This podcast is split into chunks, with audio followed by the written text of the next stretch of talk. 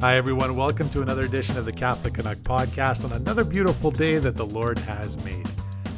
Quote, In all you do, remember the end of your life, and then you will never sin. End quote from the book of Sirach, chapter 7, verse 36, one of many nuggets of wisdom from the book of Sirach in our lovely Catholic Bibles. What a great gift the church has given to all of us that we could read from the Bible. And, uh, you know, we've heard, obviously, we know both the book of Psalm and Proverbs, so many great uh, books of the Old Testament that we can get so many great lessons from. I also highly recommend that you read the book of Sirach, some real practical advice, even for our times today. And I always uh, think about St. Dominic Savio, the uh, the one of the younger saints that we've had in the history of the church. He died when he was only 15 years old. He was a student of St. John Bosco's um, boys' school back in the 19th century. And uh, he lived such a short life, but he said, I'd rather die than commit a sin. And uh, what a beautiful example that he provided to us. And even though he didn't live very long on this earth, he ultimately, well, that strategy, that game plan got him to heaven. He's a saint now. And uh, boy, that's uh, some, some practical advice that we can take and use in our everyday life, especially when we're thinking about living a sacramental life in a life close to the Lord, go to confession often, receive the Eucharist worthily, and uh, use the spiritual weapons at our disposal, particularly the rosary. We've got to pray it every day. Our Lady has asked us to do that, so let's pray it every day, and let's grow in relationship with Jesus Christ and spread that love and uh, and faith to other people. That's what Jesus wants us to do. So, speaking of that, I'm really excited to have a good friend of our podcast, Dr. Jason West. He is the president of Newman Theological College uh, here in Edmonton, Alberta. So I'm based out of the Archdiocese of Edmonton. I live in Fort Saskatchewan, and a lot of great fruit comes from this particular school that we have here in our diocese. And um, Newman's recently received a fantastic grant, uh, well worth well over one million dollars Canadian, and it was from a uh, organization in the United States called the Lilly Endowment Fund.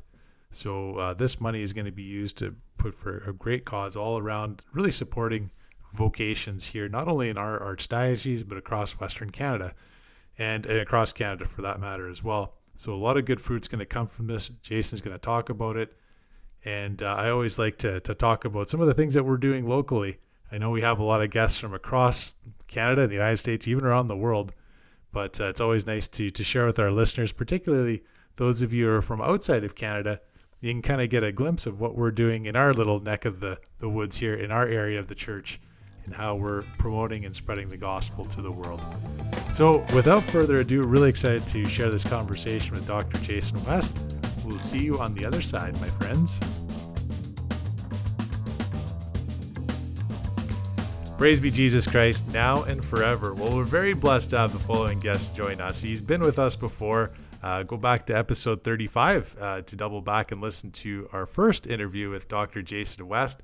He's the president and vice chancellor of Newman Theological College, also a professor there, right, Jason? You, you, you wear a lot of hats and do a lot of yeah. things, and uh, so we're really really glad to to have you again to talk about uh, vocations and a real exciting new um, uh, grant that was given to Newman Theological College by a uh, an organization called the Lilly Endowment Fund. So uh, yeah, welcome, Jason. Thanks for coming back on the podcast again. It's great to see you. Thanks for having me, David. It's it's always a pleasure to get a chance to talk with you. Yeah, thank you very much. And uh, maybe for our listeners, that uh, we do have several listeners outside of Alberta, uh, mm-hmm. a lot mm-hmm. from Eastern Canada and the United States and around the world here in our, our beautiful Universal Church that we belong to. So maybe uh, just explain what uh, Newman Theological College is all about and uh, what your role is there. Yeah, sure. So well, Newman was founded in, in 1969 uh, by the Archbishop uh, of Edmonton at the time, uh, Archbishop Jordan. Uh, coming out of his experience of the, the Second Vatican Council.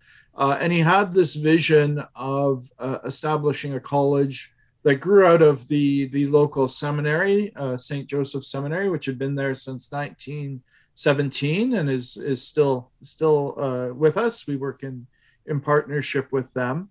And his vision was to see uh, seminarians uh, and religious, um, along with lay people, studying theology to serve the church. And the thought was uh, rather than having a seminary where the seminarians were uh, away with one another for many years before going out into the church, that over that period of formation, they would go through their studies of theology in dialogue with lay people who were also working to serve the church. Uh, and so that's, that was our founding you know, vision, uh, it, uh, named after St. John Henry Newman. Uh, who also has uh, a theology of uh, the engagement of lay people in the church. and, and out of that, we've grown over the years in, in different ways. Right now, uh, we are uh, doing a number of things. Our, our, major programs are really the um, uh, Master of Divinity, which prepares seminarians for priesthood, as well as lay people who are going to work in professional chaplaincy in different capacities, uh, prison ministry, military chaplaincy hospital chaplaincy, and so forth. Uh, then we also have a Master Religious Education program, which uh, trains Catholic uh, teachers. Typically, people are already teaching in the Catholic school system uh, so that they can uh, get further formation in religious education or for, for leadership. So that's quite an important role as well. And also last year, we um, uh, or the last two years, we developed this uh, Bachelor of Arts in Catholic Studies, which helps prepare uh, seminarians with their pre theology courses that they need, as well as lay people uh, to get a, uh, a solid education uh, within the intellectual tradition of the church to go out and transform society in their various secular endeavors. Um, and then beyond that, we have the Benedict 16th Institute, which is uh, leading this uh, particular uh, project uh, that you mentioned from from uh, Lilly Pathways to Ministry, and does a number of things in terms of outreach, faith formation opportunities, um, uh, and continuing education. So, so that's sort of a, a broad, big picture of what we do. my role there as the president of the college is primarily uh, working with the governance of the, the college, uh, all the background work that's uh, done so that our uh, professors can be successful in the classroom, really empowering them to be able to, uh, uh, to carry out the mission of the school. You mentioned there's some programs for folks that are that are teachers in Catholic education here in Alberta. Maybe we should explain that to listeners too a little bit. We have a, kind of a unique relationship mm-hmm. with Catholic education and Alberta, our, our provincial government funds Catholic education. So, hey, Jason, maybe just explain that really quick to our listeners that uh, that aren't from Alberta, so that they understand the context of of why it's important and, and what role Newman Theological College has to play in uh, the formation of teachers to Catholic schools. Sure. Yeah, because we have, uh, yeah, as you say, because of the public funding system in uh, in Alberta, which is also shared in in Ontario. It's not unique to us, uh, as well as Saskatchewan, I believe.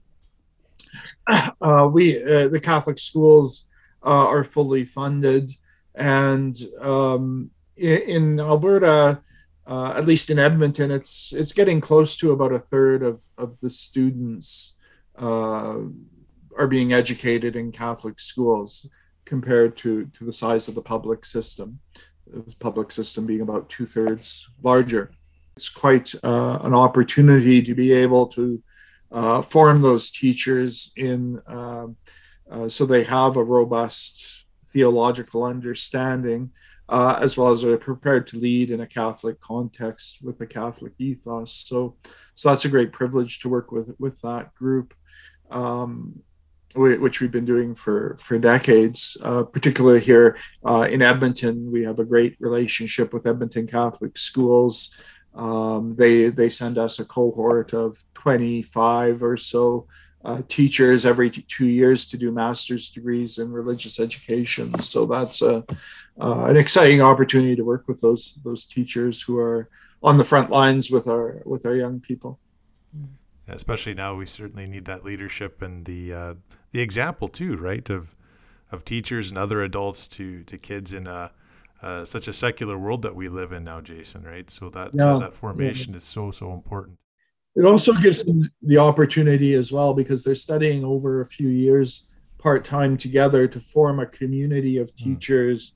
who have a shared faith and interest in uh, promoting uh, uh, religious education within the schools. So, uh, because sometimes that can be a, you know, even at Catholic school, at times that can be a lonely job, you know, because there's, um, you know, the, it is a large system and there's, a, you know, of course, a whole diversity of people who are who are working in it, all, you know, serving the mission of the school. But uh, you know that can still be a, a, challenging area to do alone.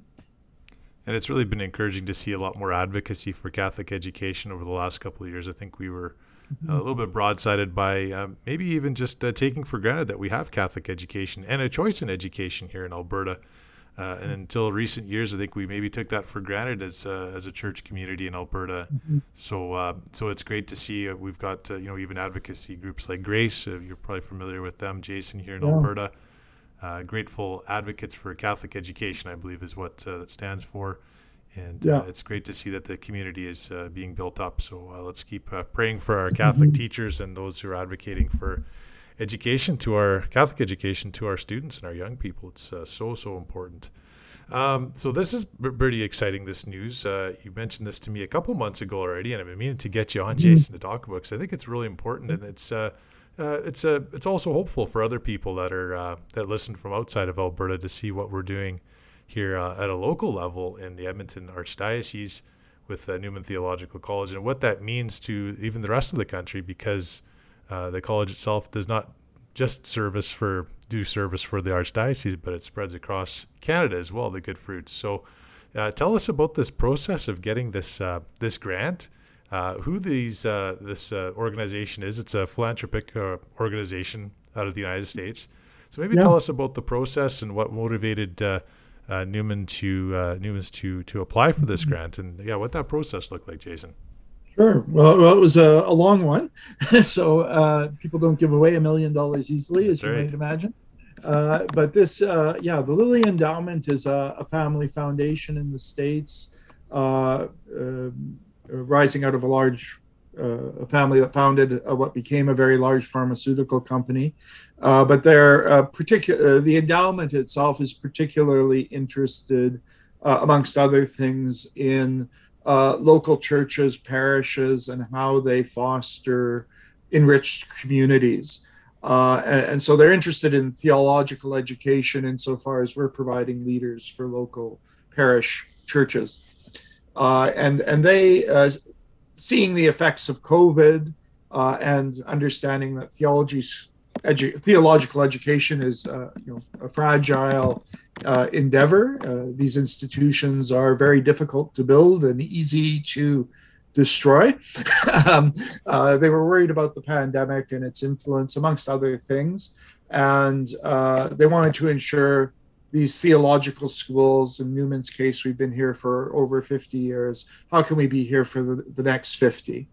Uh, and they identified about a half a dozen or so challenges that they thought theology schools uh, were facing things like lower enrollments, uh, increased uh, immigration in our communities, and um, challenges of accessibility uh, to theological education for new immigrants. You know, so we have larger proportion of, of new immigrants in our churches as members, but those people can't always access the opportunities to become leaders. So making that more accessible was you know, uh, one of their goals. So they have a range of goals, and, and uh, uh, ours, uh, in looking at it, we thought uh, really the one of increasing enrollment was uh, critical and, and fit our circumstance very well uh, because we we know we've through our assessment and our accreditation processes we know we have first class programs uh, that meet uh, the requirements of the church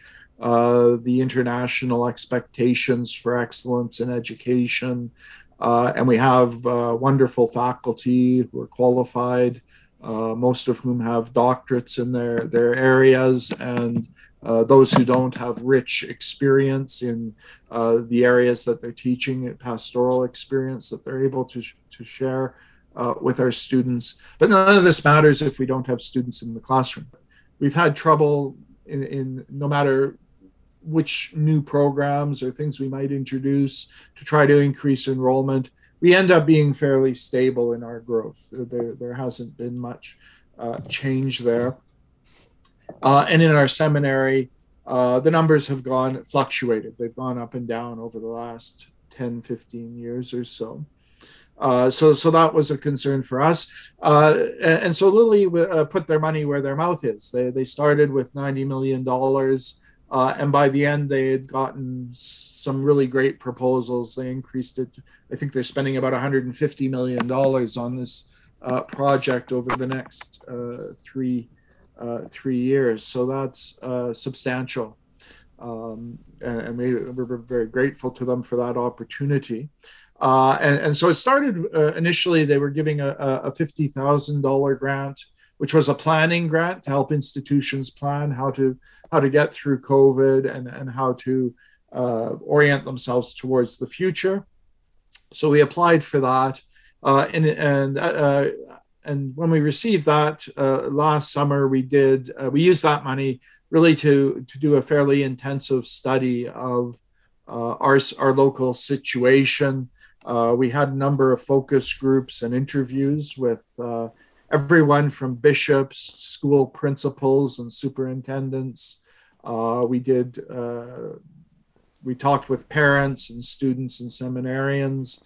we had a great focus group with you know parents who had uh, more than one uh, child uh, enter into a religious vocation, whether in a seminary or a religious order. Uh, so we, we were able to get a really uh, a, a rich uh, range of feedback in terms of what's leading students into seminary as well as lay studying for lay ecclesial leadership because we're, we're concerned with both those areas. Uh, and as a result of that, we put together a, a plan, uh, which we sent in, and it was this plan that they they're funding for the for a million dollars, just under a million dollars American, uh, and that uh, has a number of facets to it. Uh, one is some uh, one piece is i mean it may sound boring but it's important uh, sort of building infrastructure. So this allows us uh, you know uh, one of the, the the concerns is uh, we don't know who the young people are as a church who are actually engaged in the church right? If a young person comes to uh, their parish on sunday maybe they're on their student council at high school so they they're showing some sort of sign of leadership uh, for young people. There's nobody who can connect those dots and say, look, there's a young person here who has three or four or five points of contact with the church. So we want to be able to uh, identify that uh, so that we can build a relationship with those uh, young people who are searching and, and are engaged uh, so that they know what the opportunities are for, for education and leadership within our, our church community.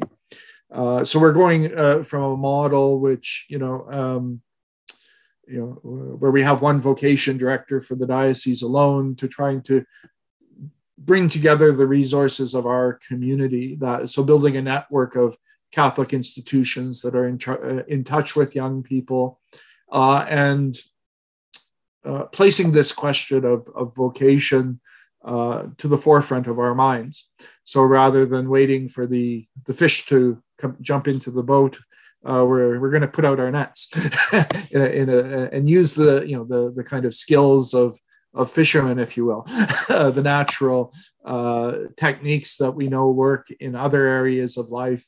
How can we apply them uh, here in terms of, of marketing, recruiting, and, and so forth? Well, that's an interesting point, Jason, because we're talking about too networking, and uh, you know during this time of, of the the virus and this pandemic, we've seen a lot of people isolate, especially Catholics, right? And and the the yeah. uh, normal or the the regular or usual uh, community events that we would have at a parish or even at a school level, they're just they just haven't been there the last couple of years. So in some ways, we've actually really lost touch with each other a little bit too, Jason. Where you know these communities and these uh, these uh, events that maybe happened before, where we could network amongst each other, get mm. to know each other identify people that uh, maybe do have a vocation or would like to get some more formation in a, a, leadership role. Maybe that's all been lost. So is that kind of part of the focus too, Jason? Is just reestablishing that uh, connection to the community? Yeah, for sure. And and some of that, I mean, as a college, obviously we aren't uh, able to do that primarily, right? Uh, with that, we are, you know, we can be a um, instigator with our other partners, you know, in terms of, uh, you know, because that's a responsibility really for the church as a whole. Uh, but what we can do is is help coordinate it, vivify it, and and, uh, and also hopefully provide opportunities for more ongoing connection and formation. Um, yeah so so that that background piece was particularly important. Also you know we discovered there's no research in canada uh, on vocations to the catholic church uh, in, in the sense of you know so if you wanted to know well uh, where over the last 10 years what are the factors that were important in leading seminarians to choose uh, to enter the seminary well nobody knows uh, there, there is some good uh, studies and models uh, in the uh, United States, and and so we have. so one piece of this is to do that research, and with this we've contracted just last week with a group called CARA, which is the Center for Applied Research in the Apostolate at Georgetown University. Uh, and they've been studying these trends in the United States now for over 20 years. And uh, we're working with them to adapt their study to the Canadian context. And then they'll begin studying uh, these th- uh, things uh, uh, both through surveys and quantitative analysis in the Canadian context. So, over the next couple of years, we'll start to have information uh, for Canadian seminaries, uh, where are the students coming from? What's leading them there? Uh, what are the obstacles that are preventing those who were considering it but decide not to come? Uh, you know, all of that kind of information, which will help us allow uh, to develop approaches to building relationships that can be more successful in, in, in, in uh, reaching out to, to young people. So, uh, you know, so so that's really uh, exciting. Then we want to uh, build on that by uh, again working in partnership with some people who are already providing events locally and throughout Alberta. So we've made a lot of contacts, particularly in Calgary, uh, and and working with um, events that are already taking place, and then seeing you know where can we uh, provide opportunities. One of the things that we heard uh, quite clearly was that um, transformational events were really uh, important for a lot of people in, in deciding upon a vocation. So, a World Youth Day or a, a parish mission or um, going on a retreat, these sorts of events were particularly important. Uh, but then uh, finding uh, opportunities to build upon them was also indicated. Uh, so why you know why does one person have a great experience and that leads them to a lifelong engagement in the church whereas somebody else goes has the same great experience and for them it becomes a memory after a few months and their life goes back to to what it was uh, and so we're trying to look at how can we catch that person and provide an ongoing formational opportunities that help them to foster that spark that they got well, that's so important. And you know, you look back. Uh, there was a story about World Youth Day in Denver, Jason, back in I guess that was 1992, mm-hmm. 1993 in that area, and uh, uh, the um, the increase in vocations uh, after a couple of years there was uh, significant uh, to the priesthood, and also just the there's a lot of other apostolic ministries and and apostolates themselves that started by the laity shortly after that World Youth Day visit. So um, I know that was that's pretty well documented. So just as one example of many, I know that a lot of good fruit came from World Youth Day in Toronto as well. And uh, but uh, boy, it's so important. You know, it's just like the business world too, Jason. Sometimes you go out there. I know for myself, you launch a new product. Everybody's excited to sell something new, and uh, you know it's uh, good for a month or two, and then you know it kind of the fire dies out a little bit, and then you go back to maybe what you did before. Or, you just kind of lose that zeal a little bit. So, yeah, how important is it to, to build that community, but also, I guess, going back to that network again, but of just following up and, and staying in touch with people. And, um, you know, because this journey to heaven, Jason, it's it's a long one. As St. St. Paul says we're we're in it for it's a marathon. It's not a sprint, right? We're we're in it for the long haul, and we need to to journey together with uh, with people at their different uh, stages and ages in life, right? So yeah, is is that the kind of the focus, I guess? And would you say that the um, I guess the primary uh, aim is to to attract more vocations specifically to the priesthood and religious life, or is it just kind of building that foundation of vocation and asking God, what do you want me to do? What is your will for my life? Yeah, well, well, I think it's it's the latter, right? I mean, uh, we, we want both, obviously, but we can only, uh, you know, getting to the point where where you know somebody has a vocation as a priest or religious, you know, that's a multi-year process, right? Uh, but if they enter the seminary, you know, it's at least seven more years down the road right? Uh, so so that's a long term uh, journey, and and there's a long journey usually before somebody, you know, takes that step to enter into formal uh, preparation, uh, and and so it really is. Uh, you know, uh, working with people to pose that question, and, and broadly speaking, that's a good thing, regardless of whether it ends up in somebody entering the seminary or somebody deepening their faith uh, and through that, getting married, raising a family, uh, and trying to to live out their vocation, right? Because we all have a personal vocation uh, from uh, from our Lord. Uh, we're all called to to holiness and sanctity, so we need to become saints. Uh, whether that's in our ordinary work uh, at a you know at a gas and oil company, at a college, uh, sweeping the streets, whatever.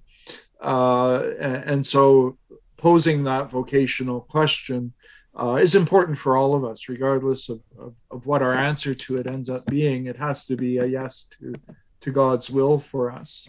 Uh, here, you know, I, am often really inspired by our, our namesake in this regard, a reflection on uh, on vocation, uh, where he says, uh, God has created me to do him some definite service.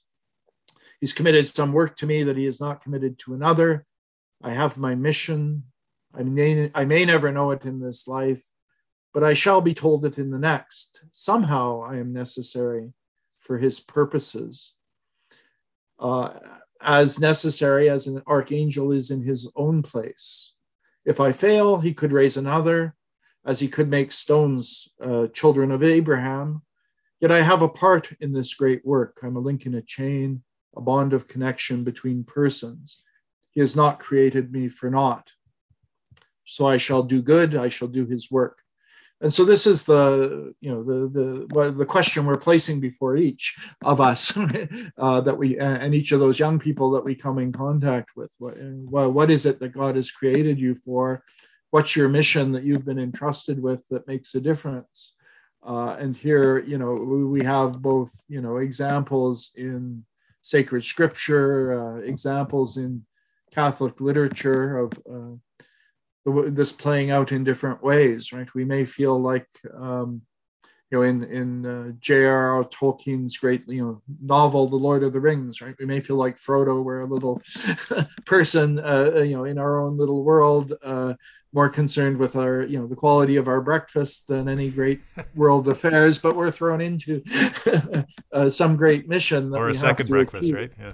Yeah, yeah, exactly. Uh, and even if that remains the case there's still a great mission that we have to to achieve through that right some way we're going to be expressing uh, uh, either expressing god's love and helping others come to that uh, through uh, very mundane tasks or or we won't be um, i think that's such a from from uh, st john henry newman there that that quote uh, jason i know that's meant a lot to me in my life and mm-hmm it rings even more true now. You know, we see so many young people, Jason, because of this pandemic. A lot of isolation, depression is up. Um, you know, even hear about you know even to the extreme of more suicides even among young mm-hmm. people. It's just so heartbreaking. I, I, hear this from a lot of people in the community saying that uh, a lot of young people just they don't know what their next step is in life. Sometimes they don't even think they have a purpose. And uh, boy, that's heartbreaking to hear, especially when I hear that, you know, even amongst our, our Catholic community. But what would you say to a young person or really anybody at any age that they might feel like they they don't have anything to contribute to the church or they don't have anything to contribute uh, in their vocation what would you say to them to encourage them to um, to search out that that vocation that the will of god in their lives and to to focus on the uh, the virtues and the, the gifts of the spirit that they've already received through baptism and through confirmation.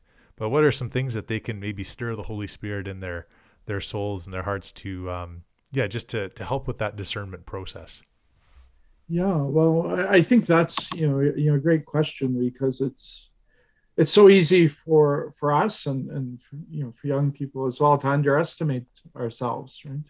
Uh, because we look at our own uh, natural abilities or lack thereof and think well what could what could i do but um, in this, of course, we we know. I mean, I, and I think this is the thing we we all have to be reminded of uh, is is that it really relies on God's grace, not on my natural talents. My I'm so clever. Uh, I'm so smart. I'll find the answer, but uh, uh, but that I can rely on God and His grace will guide us through, through that and lead us to great things if we uh, if we let it do its work. Uh, and, and, so here, you know, one, you know, um, yeah, I mean, there, there's, uh, it hits me quite close to home because I have teenage, uh, you know, daughters who've had struggles with, you know, areas around depression or anxiety, and it, it's really heartbreaking. Uh, and and so I mean, it's it's really a matter of, you know, not being uh, willing to settle for for mediocrity, right, and and having the um, ability to long for something great, uh, to do something uh, beautiful for uh, for God, and uh, and that we and having the confidence that we can do it, not not because um, you know again not because uh, um, uh, of our own natural abilities. I I, I was teaching I'm teaching modern philosophy this year. And so one of the things we cover is Frederick Nietzsche, who's a a profound critic of the church, and uh, he has this book about his own life, um, and and, and the, the chapters are are all named this way. You know, why am I so clever? Why do I write such great books? well, you know, if that's uh, our you know our hope. Uh, you know that you know our own natural talents are going to lead us well then then we're going to to put ourselves in a position to to be uh, disappointed right and it's not a coincidence that he ends up dying uh, in a, a, mental asylum uh, at the, you know in a very sad way um, you know so uh, I don't know how inspirational that is. I, I, I suppose the the um, the great image that I that I like in this regard is is that of uh, Saint Therese of Lisieux, the uh, the image of the uh, garden uh, that has many flowers and her insight that not every uh, not every flower can be a rose because she a girl who was uneducated and just wanted to to love God uh, so she couldn't be the the or she thought she couldn't be the you know the, the great lily that everybody is drawn to but if every garden in the in the um, uh, in the if every flower in the garden is a, a, a lily or a rose, um, something's missing. you need these small these little flowers in the background that give balance to the the whole picture, uh, and uh, it takes just as much strength of will uh, to give your life uh, to God entirely. Um, uh, as a housewife or a good husband or a um, carpenter as it does being president of a college, being uh, the premier of the province or, or whatever, right? Giving everything is giving everything. and, uh, and that's uh, hard no matter what your, your context is. But again, we don't have to do it alone. I think that was an, another point, you know, that you raised there as well, is it's not just our reliance on God, but also our reliance on one another, that we're part of a church uh, this is one of the great uh, gifts of Catholicism, I think, in contrast to some of our Protestant brothers and sisters who have a much more individualistic view of spirituality, right? That uh, uh that we come to God together as a, a community. Uh, in our prayer, both the community of the living and and those who have gone before, the the saints and the souls in purgatory. Uh, so we have a lot of uh, support on, our, on on this journey, that we don't have to do it all for ourselves.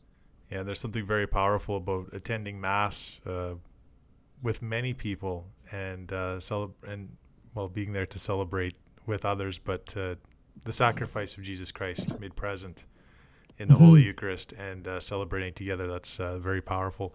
And you know, Jason, you make a great point too about you know vocation, religious vocation is so important, but we just need good Catholics, formed Catholics. Uh, and people of goodwill as well. Uh, other Christians that may belong, some of our separated brothers and sisters, they they can be a great mm-hmm. example to us too. But it's uh, I think it's very powerful when we live and if we work in a secular environment and if we have if people identify us as people of faith, as Catholics, if, if people that belong to Jesus Christ, I think it's it's very mm-hmm. powerful to people. And uh, I know that uh, you know even in my secular work world, having a, a picture of Jesus or talking about your faith uh, doesn't have to be in your face, but it certainly can be an example if you just you know just add the little little comments here and there by your example, also by your word, and always being prepared to uh, to give an account of our faith to other people. I think it's just uh, it's powerful and it it's needed today. It really is. So, yeah. um, is there sort of a um, a model that um, that uh, you and sort of the leadership group at Newman's has looked at and saying, you know, uh, we've looked at uh, maybe some higher education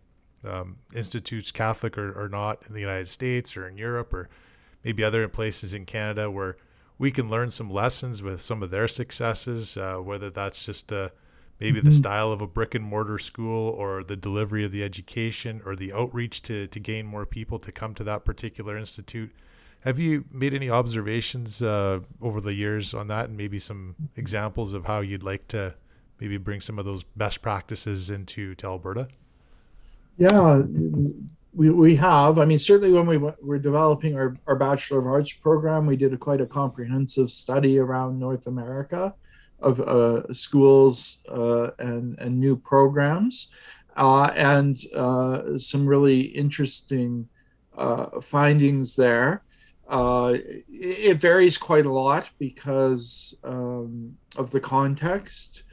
so, in Canada, for example, our situation is quite unique. Most Catholic universities in Canada are in a what's called a federated a, arrangement with a public university. So there'll be a a public univer- uh, a large public university um, with a Catholic college on their campus, and so we have that in Edmonton at University of Alberta, for instance. You have St. Joseph's College, which offers courses in the Catholic intellectual tradition to students at the broader public university. So that's a bit different than our context where we're offering our own programs uh, and, and, that's the more customary model for Canada. There's really only a couple of, uh, I can only think of two private uh, universities uh, in the Catholic tradition in Canada St. Mary's in Calgary uh, and Our Lady Seat of Wisdom more recently in Ontario. Uh, so we did look at both of those programs. as well as schools in the States. And of course, in the States, there's a larger diversity in, in some sense because uh, although they don't have the same sort of public Catholic universities that we do uh, to some degree in Canada. Uh, they uh, they have a, a, a, wide array, right? So you have from Ivy League schools like uh, Fordham or Notre Dame to small local liberal arts colleges. Uh, but over the past number of years, 30 years or so, there have been a number of small liberal arts colleges in the Catholic tradition that have sprung up uh, and have been uh, quite interesting in uh, drawing uh, very committed young people uh, to to study as well as well-formed Catholic leaders in other areas of professional work. Uh, so those models were interesting to us. We looked at St. Thomas Aquinas College in, in California. Uh, which uh, has a unique uh, program. St. Thomas More College in um, New Hampshire, which is where Dr. Topping uh, came uh, to us from, who, who's leading this uh, Pathways to Ministry um, project. and and one of the things that we found was amongst these sort of smaller schools, those that were doing well and attracting students, a key factor was a commitment to to the teachings of the church, uh, and so teaching the, the the, the riches of, of the Catholic tradition was a, a attractive uh, to young people. This also fit with some of the uh, sociological studies we've looked at, which are finding uh, that um, you know in that younger demographic, uh, you, there, there's sort of a tension because you find a larger number of young people who are not identifying with religion at all. The uh, the uh, what we call the nones not the uh, ones with habits, but but those who who have no religious uh, belief uh, or say they have no religious belief, and those who identify with religious practice. And amongst those who do identify with the religious practice, they are far more likely to say that it is either important or extremely important to them. Uh, and so when we look at the older demographic, those in, in sort of our age group, uh, those who are, are middle aged or, or older, uh, there's a larger number of people who are saying they're identify as religious, but they, they're more likely to say uh, it's uh, somewhat important or not that important uh, to, to them in, in their daily life. And that's reflected in terms of their different measures of practice as well. So, so what we seem to have is a smaller group within the young people, but a more committed group.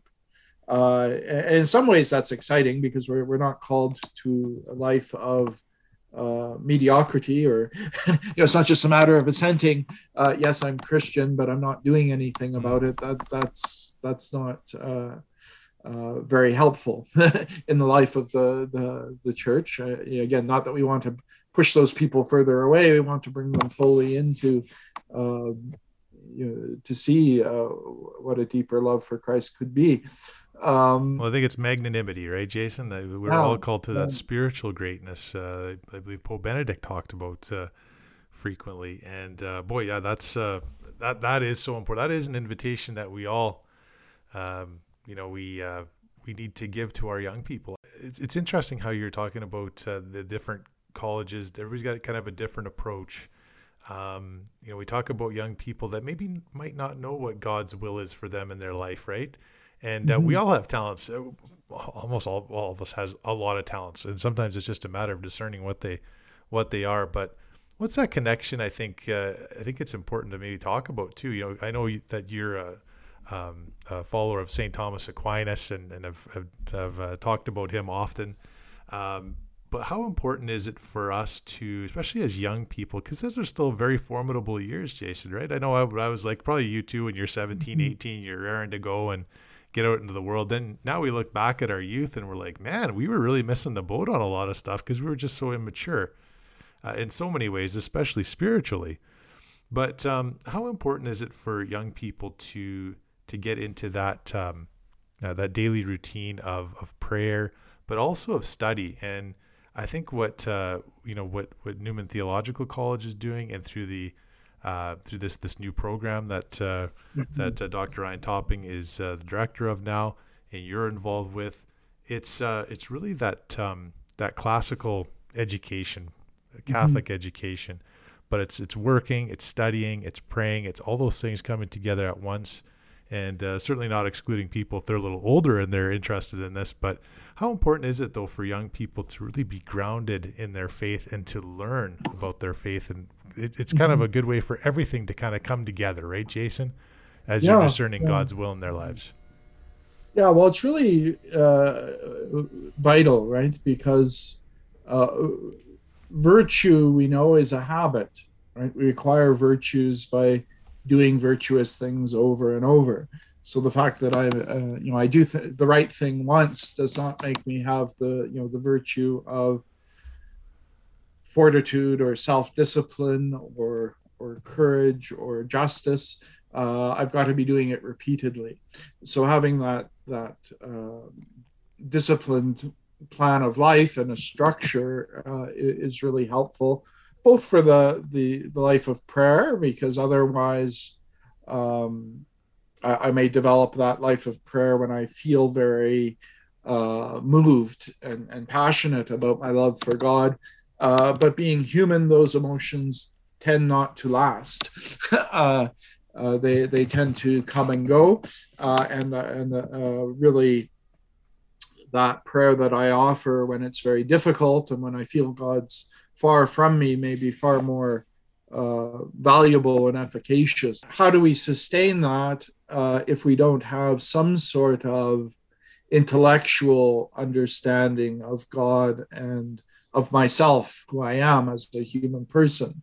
Right, uh, that uh, uh, um, uh, so a, a religion that's just piety, as good as piety is, and in some sense, you know, with grace sufficient, um, tends to to be um, fragile. It, it, can be rocked uh, easily uh, when my mood changes or when my circumstances change.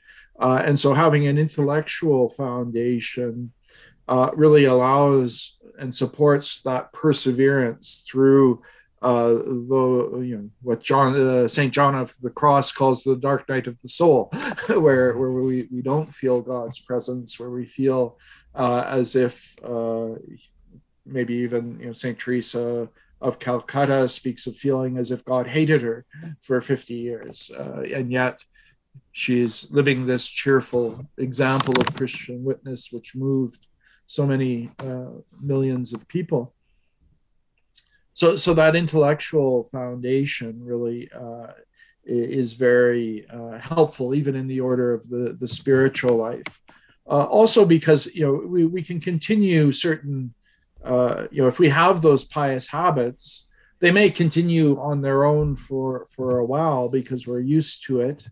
Uh, but uh, if we don't understand the reason for them, uh, if we don't understand um, God's nature, our own human nature, um, and and see the reason behind the uh, faith that we're living, uh, we won't go on with it.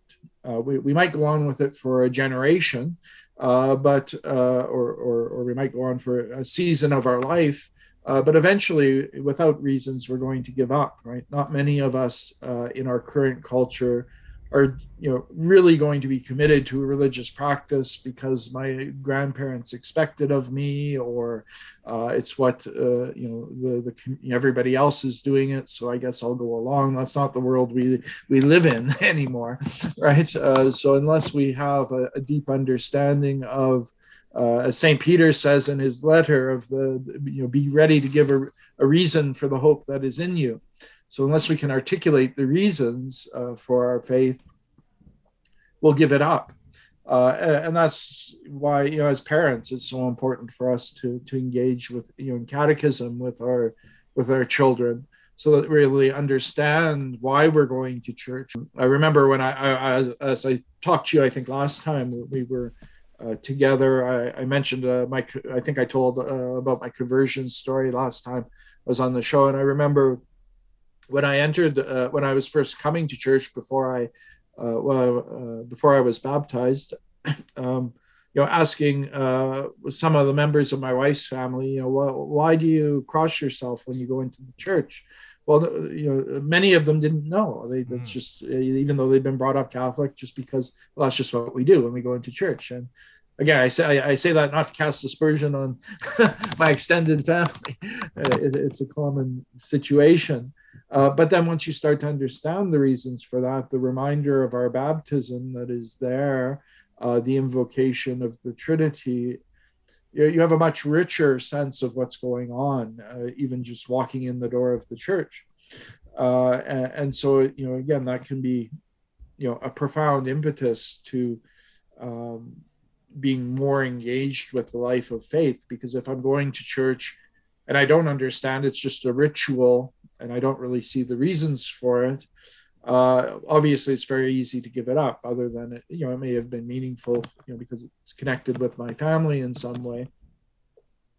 But having that deeper grasp that a theological education gives or even just a good catechesis uh, gives uh, you know enriches that practice makes it so much more meaningful uh, that uh, why why wouldn't one want uh, to to have that opportunity yeah, that's that's profound. I remember from that last conversation too, Jason. I remember you mentioning just the way that people went to receive communion, and I think what yeah. you were getting at was the disposition of people. Uh, mm-hmm. Are we going up to receive a piece of bread, or are we going to receive the body, blood, soul, and divinity of Jesus Christ? And that's a that's a powerful example. And you know, now we're in these big parishes, right, Jason? I mean. Uh, uh, we don't really know who's coming through those doors. There could be a lot of people that come in and they're really searching for the truth. And uh, you know, you hear mm-hmm. some conversion stories of people that aren't Catholic and they would sneak into the back of the church and they would just watch everybody in.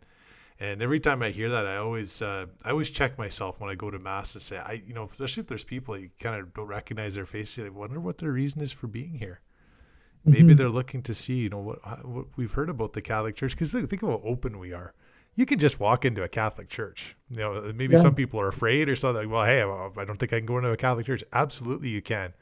Uh, you know, you can come into our basilica and just, you know, at St. Joseph's, we have a beautiful one here in Edmonton. You can just take a look around at the architecture, at the, mm-hmm. and of course, of the people and, and their faith. And, uh, you know, we really do believe in Jesus Christ and he is present in the tabernacle. And it's uh, so important that we have that disposition too. Um, you know, as time is just flying, Jason, as we always have great conversations. I'm so happy that you joined us. I do want to leave you with this, and I think it ties into, you know, what what you guys are doing with with uh, at Newman's, and uh, you know, just this uh, this focus on vocation, and uh, building up a community of, of real warriors in our church, and and, and being uh, uh, having that holy holiness and that example to to others. Um, we have so many trade or headwinds, I should say, that are against us in the church from our secular society. We we don't live in a in a Christian world anymore. It can be very difficult, especially for young people and, and even for adults as well. But how important is it for us to live a sacramental life? You know, a life that's that we're walking in right relationship with God, living in a state of grace. Well, I think that's well, obviously it's it's vital, right? I mean, that's the church teaches us right? these sacraments are uh, a visible sign of God's grace, which we need. Uh, and it's one thing to know in the abstract that God loves me, that uh, His you know His grace will provide. It's another thing to tangibly see a physical sign of it and and to have it uh, present to us because we are physical beings. Uh, and so I think you know if we are in the position of you know as we were talking about young people you know who may you know be suffering depression anxiety and these things feeling alone what can I do again there's there's good psychological uh, support that one can get and one should certainly if if they need it see their physician but also you know, be, beyond that um, being able to receive the sacraments, particularly the, those of, uh, of uh, Holy Communion and uh, the Holy Eucharist and confession, which we can do uh, really anytime we, we want. Uh, uh, we can go to Mass and receive communion daily. We can go and, and receive confession or reconciliation monthly or weekly, even if we if we want uh, in, in, that we we'll re- there's a tangible awareness that we're not alone in this struggle that God is uh, is uh, with uh, with us carrying that cross uh, for us. Uh, and, and, so without that how can one avoid feel, feeling alone if everything relies just on my own strength and natural talent? Because I, I know I, my, my talents are, are very uh, few and limited, uh, even though I've had great opportunities for, for study and prayer and uh, great advisors and all sorts of things that I'm grateful for. Nevertheless, I'm a sinner, so so uh, so I, I, managed to to uh, uh, undermine some of that uh, unless I'm going back uh, and, and, having that habit as well uh, really helps in the cases where where our sinfulness does arise or our destruct self-destructiveness does arise uh, because if i'm going to communion every day if i'm going to confession regularly uh, it doesn't become a landslide. Uh, if if if we don't have those supports calling us back to the love of god it's very easy for our life to go off course uh, and um, St. Thomas Aquinas has a nice saying uh, that uh, a small mistake in the beginning becomes a big mistake in the end. Mm.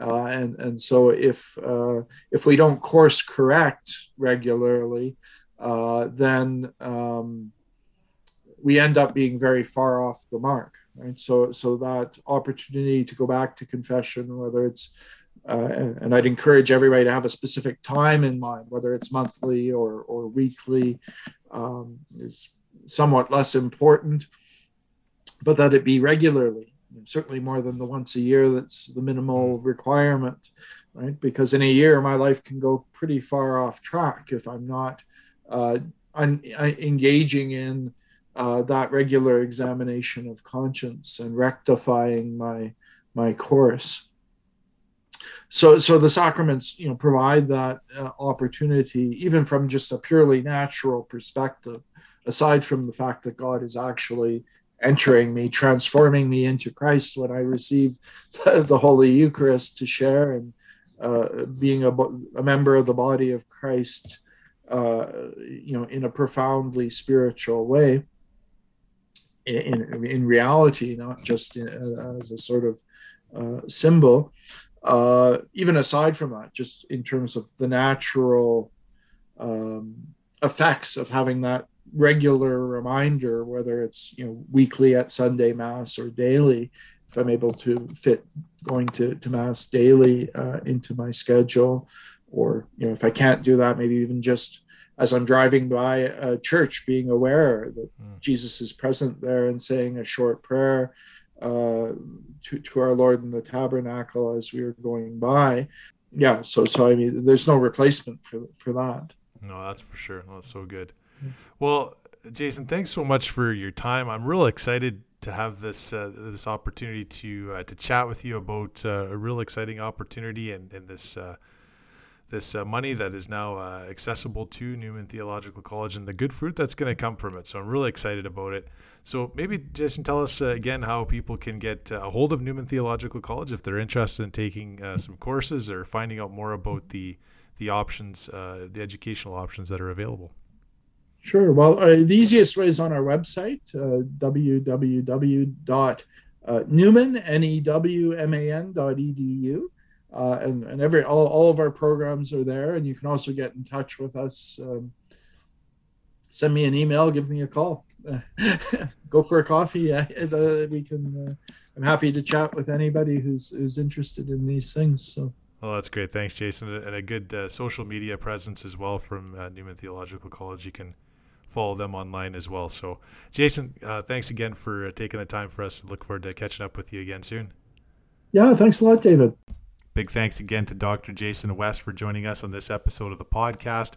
You can follow Newman Theological College through their website, newman.edu. You can find out information about uh, the various academic programs that they have and also more information about this fantastic grant that they just recently received. And uh, feel free to reach out to Jason through social media on Facebook and Twitter.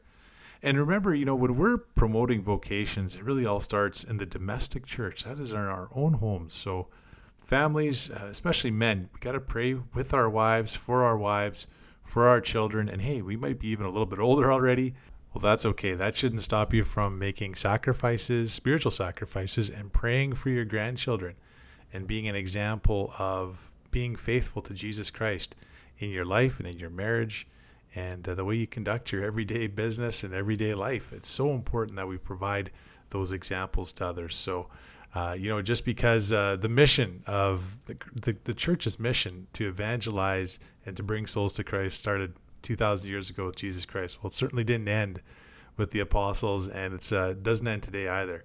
Uh, the mission just becomes more important, and greater as time goes on. So let's keep praying for each other, keep praying for vocations, and fostering that uh, environment where people can grow closer to Christ and to uh, open their hearts to what God has in mind for them, opening their hearts to the will of Jesus Christ.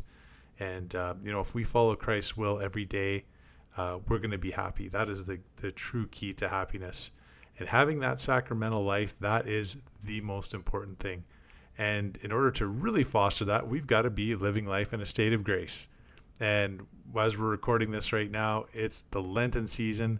It's one of the three times you got to go to confession, right, Catholics? We got to go at least three times every year, every Advent, every Lent, and anytime you're in a state of mortal sin. Don't even spend a second of your life there. Thanks for listening to the podcast, everyone. God bless. We'll chat with you very soon.